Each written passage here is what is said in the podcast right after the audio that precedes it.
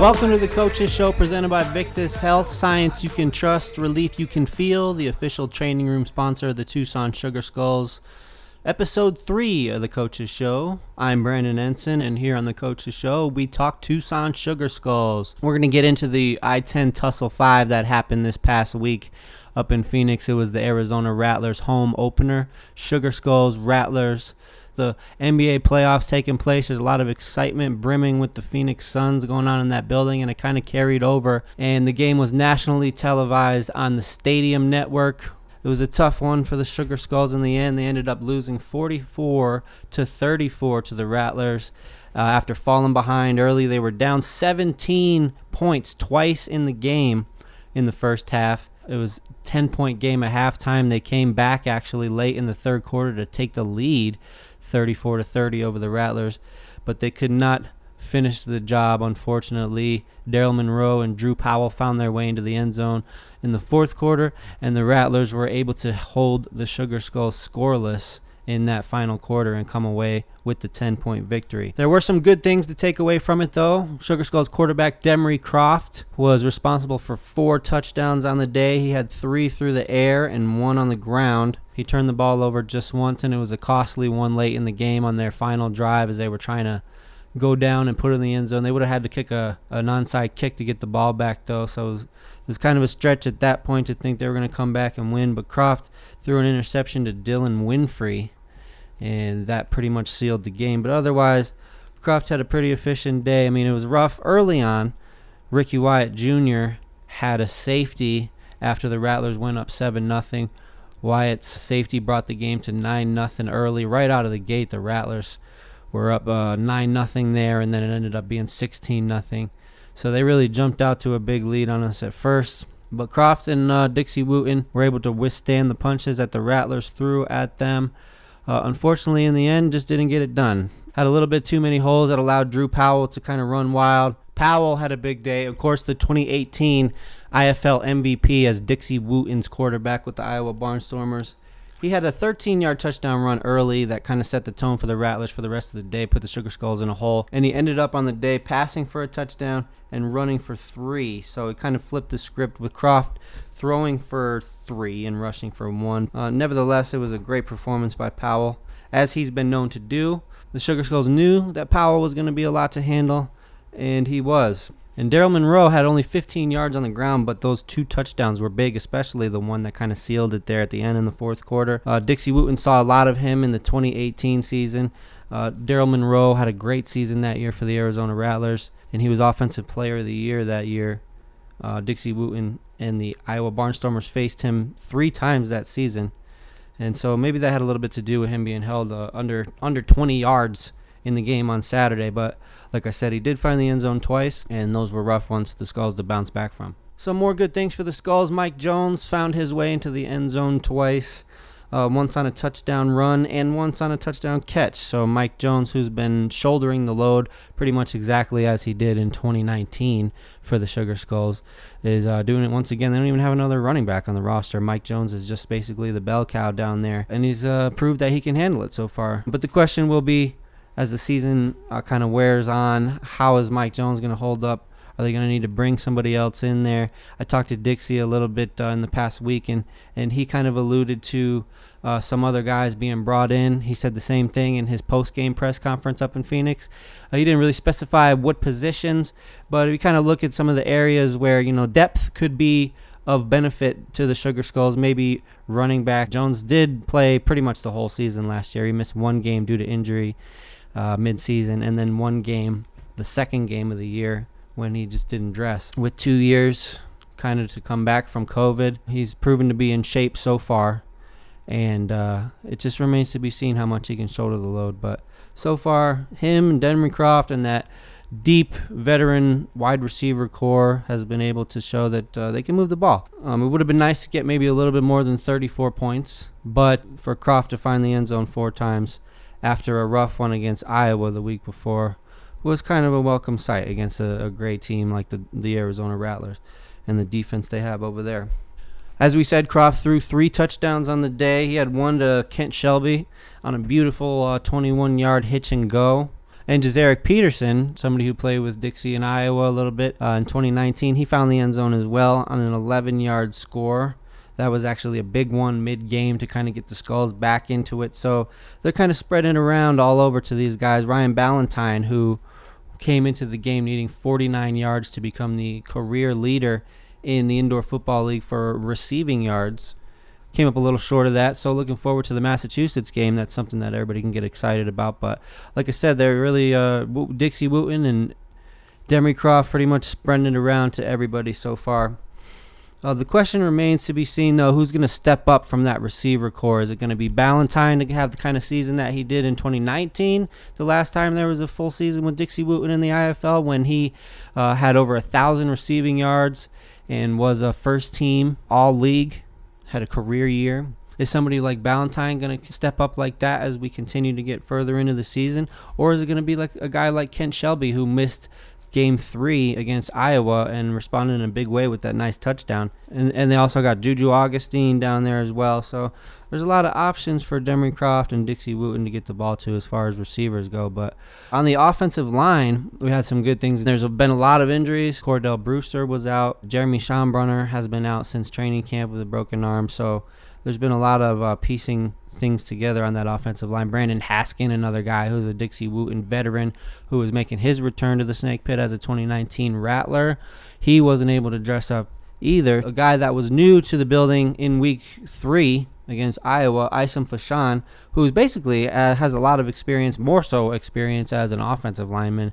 He played uh, nose guard against Iowa. He stepped in for this uh, Rattlers game on the offensive line at left guard, and uh, played very well, and it was a welcome sight to see, in addition to uh, the center play. Now, the center play was uh, excellent, and that's something that a lot of people didn't see coming because, uh, like I said, we had Schombrunner going into the season, was expected to be the guy. Cordell Brewster kind of took over, and he wasn't available for this past game, so it kind of fell to the next man up. The next man up who ended up taking it was going to be on that offensive line from day one, but he ended up getting hurt with a shoulder, and that's Matt Burrell. Matt Burrell played for Urban Meyer in uh, Ohio State for three years. He was a great, great recruit coming out of high school. Played for Meyer for three years, and um, you really didn't know what to expect of him, especially with the shoulder coming into this season. But boy, did he come through in a big way, Matt Burrell, on Saturday. He filled in at center uh, for Brewster, and he pretty much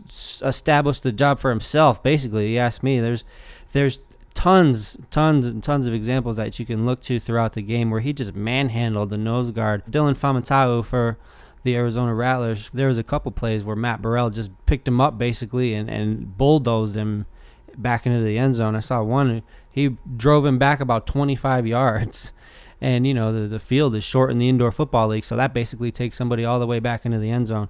Tons of pancake blocks. Matt Burrell really impressed me. He he played like somebody who could be an all-league performer in this league as the season moves on. So that's a welcome sight to see. Um, it remains to be seen what else is going to happen with the offensive line going through the season and their health, maybe uh, to see if Fashon sticks around. Like we said, he you know has been known to play the offensive line more than the defensive line. But one thing's for sure, when we get Brewster back here, we're going to have Matt Burrell providing his shoulder Uh, holds up. Brandon Haskin, uh, we had a, another guy who's who's been an, a steady performer on that offensive line since everybody started dropping like flies, and uh, he hasn't had many issues, and he's been a guy that's been kind of unheralded, but that's Osaro Arosamele. And uh, Osaro, he's a guy that went to college in my home state of Connecticut, and uh, he's number seventy. He's played all over. He's got uh, some time uh, at center so far this season, and uh, he played right guard on Saturday, but he's bounced all around that line. He's been a guy that people aren't really talking about, but the offensive line might not be in as bad shape as uh, as it kind of looked after the first couple weeks with everything that's happened to them. So, you know, some promising things to look for on that offense to go with everything else.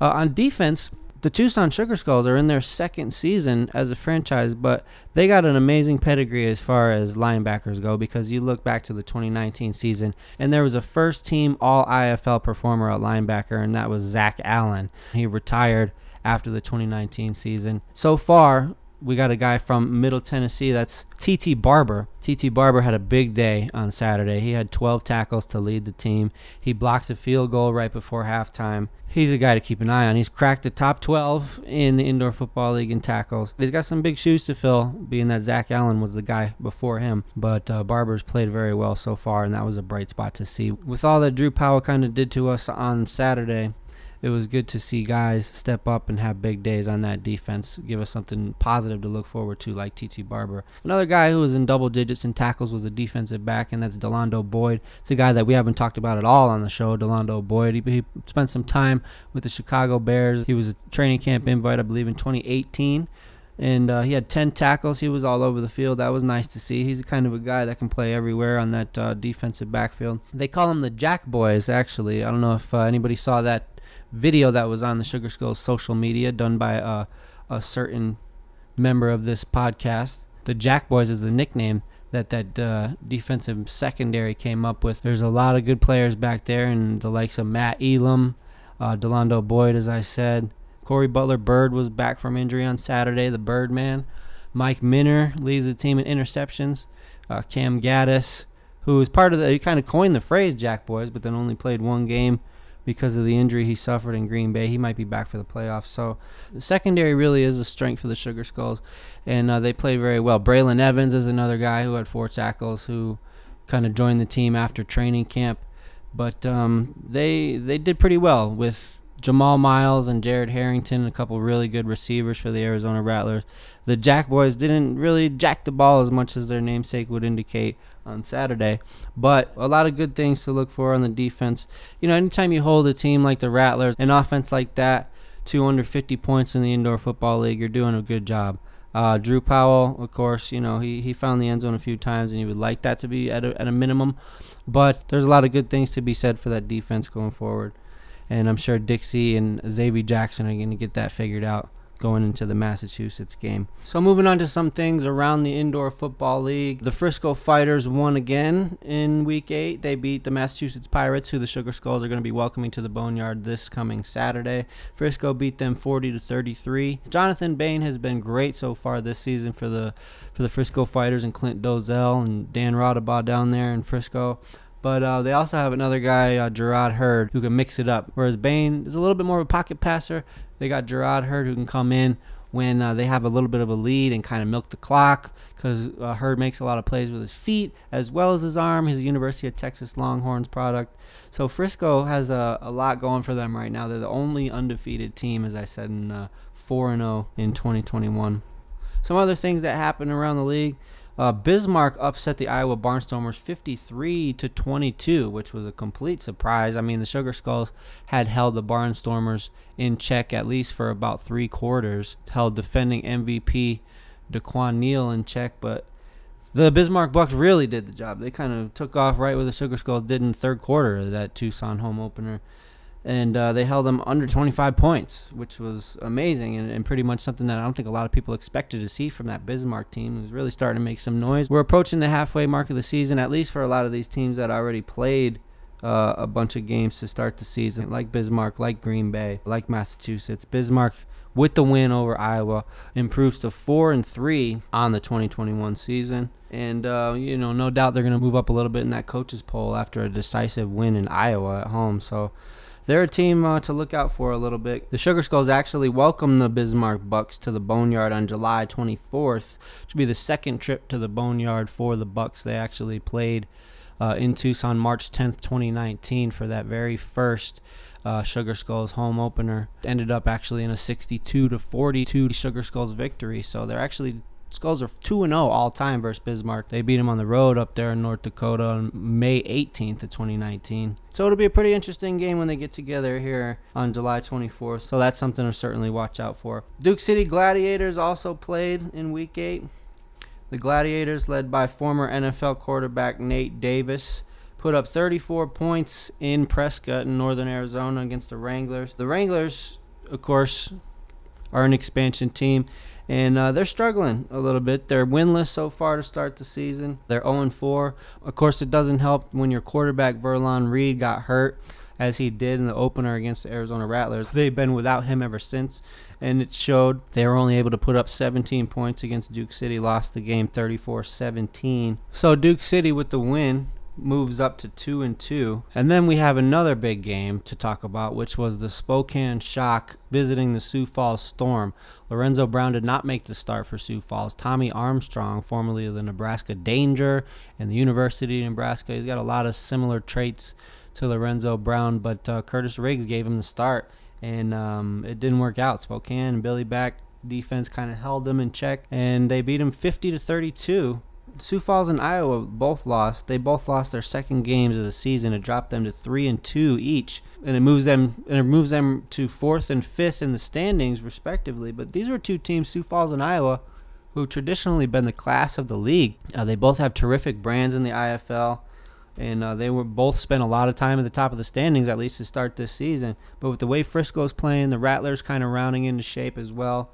And then Spokane, with the victory over Sioux Falls, proving themselves. Sioux Falls and Iowa kind of slid down a little bit. We figured, talked to Dixie Wooten on the last coach's show, and he said that as we go on in the season, and this is something that happens in every league, uh, the teams are going to start to separate themselves. And uh, you figure Sioux Falls and Iowa were two teams that were going to separate themselves in a, an upward trending direction, but it didn't happen that way in week eight.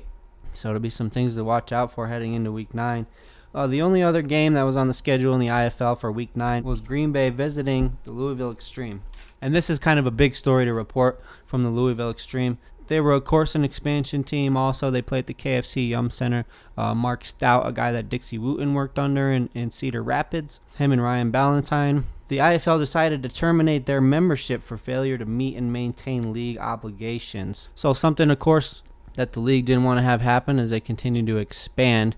They didn't want to see one of these teams in their first season not even be able to make it out of the season. So it's pretty tough for the city of Louisville and everybody involved with that extreme football team. But the league's going to bounce back, and they're already in talks to have some of these teams that were going to play the extreme going forward play themselves.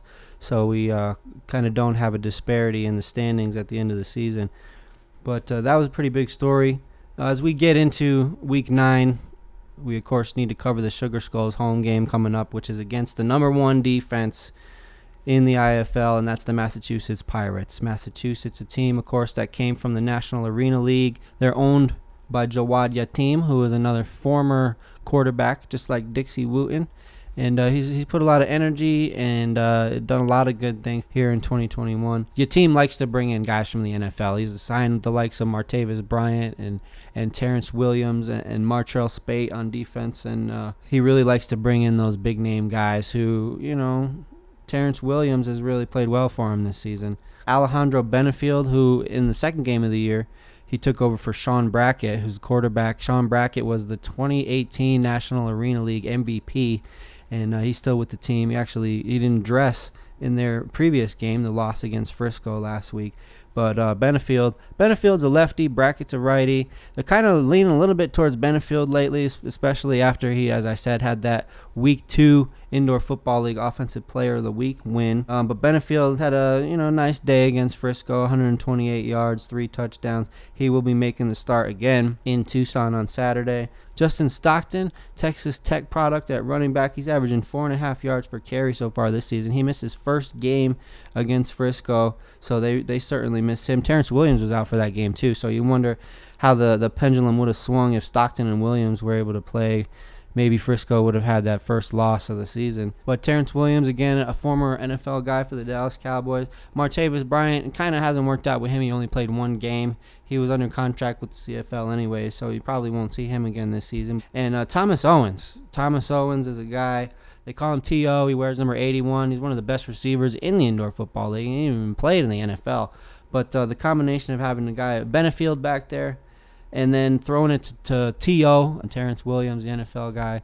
They got a pretty dangerous offense down there in Massachusetts, and uh, the Sugar Skulls are going to have to be ready for them. The Sugar Skulls have shown uh, flashes on defense. We talked a little bit earlier in the show today about uh, their defense, but they're really going to have to step it up, and those Jack Boys are going to have to play uh, their best. On defense, like I said, uh, the Pirates are the number one defense in the Indoor Football League.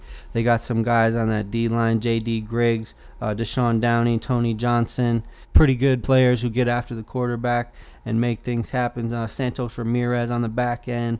Uh, there's a guy named Khalid Wooten, who is also in their secondary, uh, no relation to Dixie Wooten. But Martrell Spate makes things go from the linebacker position. He was a uh, an all S E C selection at Arkansas. Played in the N F L for Washington, Miami, Jacksonville, so he's kind of the leader of that defense. And then there's a guy, Chucky Williams, too. So they're just loaded on defense down there in Massachusetts. And they signed Josh Gable, who is making his return to the Boneyard. Josh Gable was the kicker for Dixie Wooten in the twenty eighteen United Bowl for the Iowa Barnstormers. Josh Gable came over to Tucson in their inaugural season and, and filled in for the second half of the year. He's a guy who didn't play college football, but he's a, a soccer guy, and he's known for having a lot of trick shots on YouTube and stuff, kicking trick shot field goals. It'll be cool to see Josh Gable back in the arena. He spent some time with the New England Patriots, too. I remember talking to him at practice in twenty nineteen. He was telling me stories from the twenty seventeen camp that he attended with Bill Belichick and, and the likes of uh, the New England Patriots. But they actually, after the twenty nineteen season ended, they had some injuries in their kicking game in December, and I remember seeing that Josh Gable was brought back in. He didn't make, he didn't make it into a game, but they did sign him, and that was exciting to see. Uh, on Pardon the Interruption on E S P N, them talking about the Tucson Sugar Skulls and a guy that I was uh, very familiar with. So Josh Gable going to be back in the building, and that's going to be nice to see. Another thing that potentially is going to be nice to see is Ryan Ballantyne, who missed the mark last week. He needed forty-nine yards, as I said earlier in the show, to break that all-time uh, career receiving yards mark for the Indoor Football League. He now just needs thirty-six yards to do it against Massachusetts. It's a pretty good bet that Ballantyne's going to be able to find thirty-six yards. I'm sure it's going to be a pretty big moment if and when Ballantyne does break the record. But uh, a little bit of backstory on Ballantyne. He's played with Dixie Wooten. Dixie Wooten has been around the Indoor Football League a lot in the past ten years. Ryan Ballantyne and him are very close. They've actually been together in four different stops in the Indoor Football League. First with Bemidji in Minnesota with the Axemen, which was Dixie Wooten's second Uh, head coaching gig in the I F L, uh, and then Ballantyne followed him over to Cedar Rapids when Dixie was the offensive coordinator for Mark Stout in twenty sixteen. Kind of had a career renaissance, which led, both of them did really, to the uh, Iowa job for Dixie Wooten in twenty seventeen. He brought Ballantyne with him. Three great seasons in Iowa, including in uh, a United Bowl championship and a United Bowl M V P, and uh, first team all I F L honors in twenty nineteen for Ballantyne. He's just had a storied career. It'll be nice to see that culminate potentially on Saturday with a with a win and thirty-six yards, which would make him the all-time leader in the Indoor Football League in receiving yards. So keep an eye out on that. It's going to be a nationally televised game again due to the fact that the Extreme were supposed to be in the I F L game of the week this week on Stadium. But for the second week in a row, the Sugar Skulls are going to be in the national spotlight. The game starts at six p.m. Remember to tune in on Stadium, watch stadium dot com. Or if you're in Tucson, if you want to make the trip, come on down to the Boneyard, the Tucson Arena. Uh, the mask mandate has been lifted, so we've had some major landmark announcements, attendance-related, in the past month with the one hundred percent capacity being allowed for the Sugar Skulls games. But now the mask mandate has been lifted, and um, anybody who is not vaccinated is still asked to wear a mask. But uh, it's recommended still to wear a mask, but you do not have to any longer as long as you are vaccinated down there at the Boneyard. So keep that in mind. Call five two zero, five seven three, three thousand or go to Tucson Sugar Skulls dot com to get your tickets for this game. Again, Saturday, June nineteenth, the Massachusetts Pirates visit the Boneyard for the second home game of the season for the Sugar Skulls. Skulls trying to claw their way back to five hundred. They're now sitting at one and three after the loss last week to the Rattlers. But we'll be back next week with the Coaches Show with Dixie Wooten, presented by Victus. Science you can trust, relief you can feel. Thanks for listening this week, and we'll see everybody down at the Boneyard, or be sure to tune in again on Stadium. Thanks for listening, and let's go Sugar Skulls.